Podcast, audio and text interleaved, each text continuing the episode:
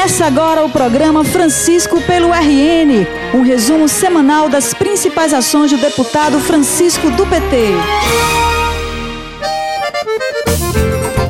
Olá, conterrânea e conterrâneo! Estamos chegando com mais um resumo semanal do trabalho do deputado Francisco do PT. E no programa de hoje, um dos grandes destaques é a educação. Isso porque na última quarta-feira foi aprovado o projeto de lei do deputado Francisco do PT que garante a escola democrática, respeitando a liberdade de expressão de todas as pessoas. A ideia é criar um ambiente de paz em sala de aula, abrindo espaço para o debate respeitoso, que é fundamental para uma boa educação. Na verdade, o teor do projeto é garantir a todos os membros da comunidade escolar a liberdade de expressão. O nosso projeto não tem por finalidade, em momento algum, garantir que o debate partidário seja é, feito no ambiente da sala de aula. Mas nós não podemos também conceder que, por causa desse pretexto, os profissionais da educação, os estudantes, sejam penalizados, censurados em razão de suas opiniões no ambiente escolar.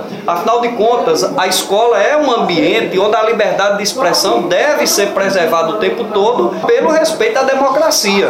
E além disso tudo, as escolas têm regras próprias que já prevêem qualquer tipo de transgressão à institucionalidade, ao regulamento. Então, o que esse projeto pretende é, na verdade, garantir que a comunidade escolar não seja penalizada pelas suas opiniões a respeito da sociedade em que nós estamos inserindo. O projeto prevê mecanismos para que a Secretaria Estadual de Educação possa elaborar uma regulamentação interna para, primeiro, verificar a aplicabilidade da lei, se ela de fato está sendo respeitada, né, para que aí possíveis sanções a quem censurar as pessoas, os profissionais, os alunos do ambiente da escola possam ser punidos.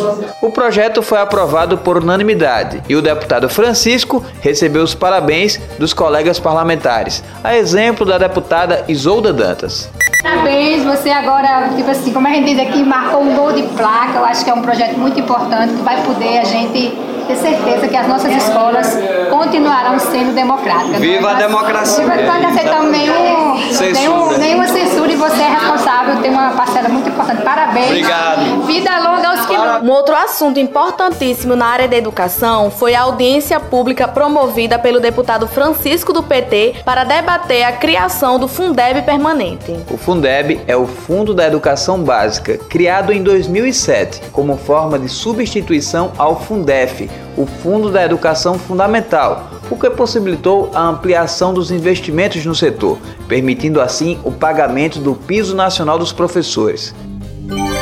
Francisco do PT é educação pelo RN representa no âmbito de muitos municípios brasileiros, aqui no Rio Grande do Norte, a maioria deles, um incremento de receitas, na maioria das vezes superior à maior receita que os municípios conseguem receber de transferências. O Fundeb, em muitos municípios, supera os repasses do FPM, Fundeb que fortaleceu o controle social, que fortalece o regime de colaboração entre os entes federados, que segundo as informações que nós coletamos, só este ano esse fundo aportará mais de 150 bilhões na educação do nosso país. Com o Fundeb, nós ainda temos um conjunto de prefeituras no estado do Rio Grande do Norte e no Brasil que não conseguem cumprir o pagamento do piso dos professores. Então imagine se o Fundeb acabar e se nós não tivermos uma alternativa, né, que ao nosso ver é a manutenção, é a permanência do Fundeb,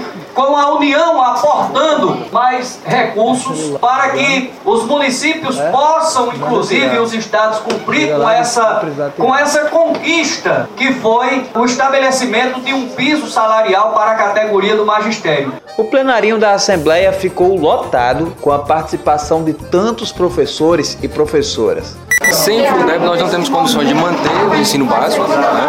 é, da, da, situação que encontramos, nós temos que progredir, aumentar essa participação, porque senão também, como o Estado, não pode ficar. Isso é uma luta de todos, não é uma luta de deputados, não é uma luta de algumas pessoas de educação. Toda a sociedade brasileira tem que entender que a educação é primordial e começa pelo financiamento. Então nós entendemos que o Fundeb é e precisa ser cada vez mais uma política de Estado permanente que garanta ao professor a segurança jurídica e até de vida para o desenvolvimento das suas ações. O deputado Francisco do PT foi muito feliz ao promover esta audiência, porque possibilita um espaço de discussão onde as pessoas possam colocar suas angústias, seus pensamentos e construir propostas que possam ser direcionadas a esse fortalecimento da luta dos docentes, dos professores na manutenção e a permanência do Fundeb.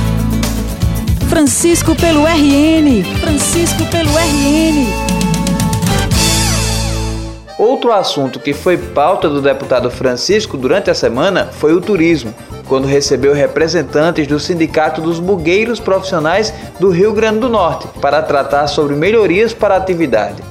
O bugueiro Igor Macedo foi um dos participantes da reunião e falou sobre o assunto. Nós somos contra o acesso de novos profissionais, mas desde que sejam seguidos os critérios determinados já pela lei que rege a atividade. Porque existe lei que regulamenta a quantidade certa, Exatamente. é isso? a quantidade certa e os critérios a serem seguidos para a determinação desse número. Se, se precisa de novos profissionais, se não, em que área do Estado está precisando mais ou não, além do impacto ambiental, o estudo de, de demanda, de número de leitos no, no Estado e de localização desses leitos, de vagas, esse fluxo todo. Francisco do PT é diálogo e participação. O deputado segue ouvindo demandas dos municípios para pautar o seu mandato em busca de benefícios para a população. Foi assim na reunião com o vereador Pedro Paulo, da cidade de Japi, que apresentou várias demandas. Solicitar algumas melhorias para o nosso município, dentre elas a recuperação da rodovia da RN, que liga a BR-226 a Japi, a perfuração de poços, as comunidades rurais e o município de Japi necessitam urgente da estação do governo. É, solicitamos também e vimos com ele a possibilidade de algumas emendas para que atenda os mais necessitados do município, tais como é, caminhão carro-pipa, ambulância. Uma comitiva da cidade de Bodó, incluindo o prefeito, o vice-prefeito e vereadores do município, também se reuniu com o deputado durante a semana. O encontro foi para dar continuidade à luta para a regularização fundiária de Bodó, da qual o deputado Francisco já está fazendo parte, desde o dia em que realizou uma audiência pública no município no mês passado. O morador do município, Robson Oliveira, foi um dos participantes. Nós temos aqui a representação da Câmara Municipal, né, na figura de vereador Ismael Carlos, vereador Ranieri e o vereador Didi. Temos representação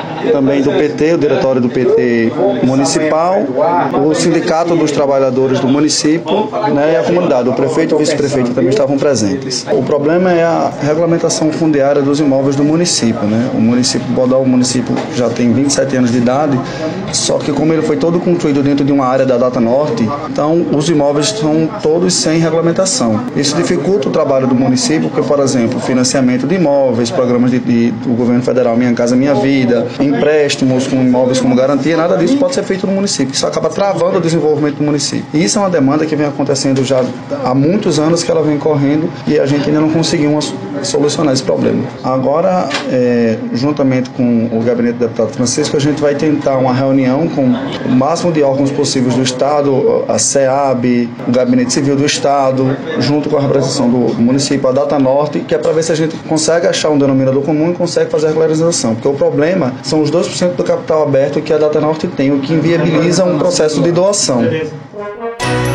Francisco do PT é saúde pelo RN.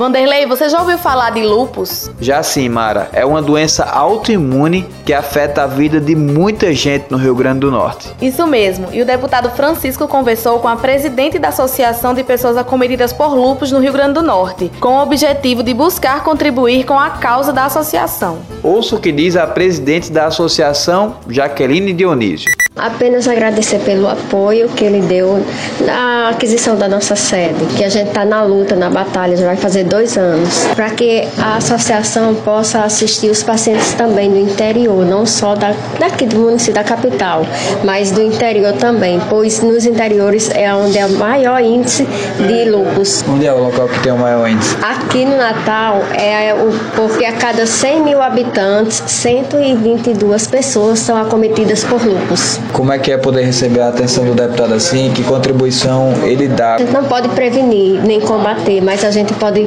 é, dar uma melhor qualidade de vida a esse paciente, porque não tem cura, é uma doença autoimune. E o apoio dele é imprescindível para nós pacientes, porque a gente, como paciente, nós não temos direitos a nada. Francisco do PT é trabalho pelo RN.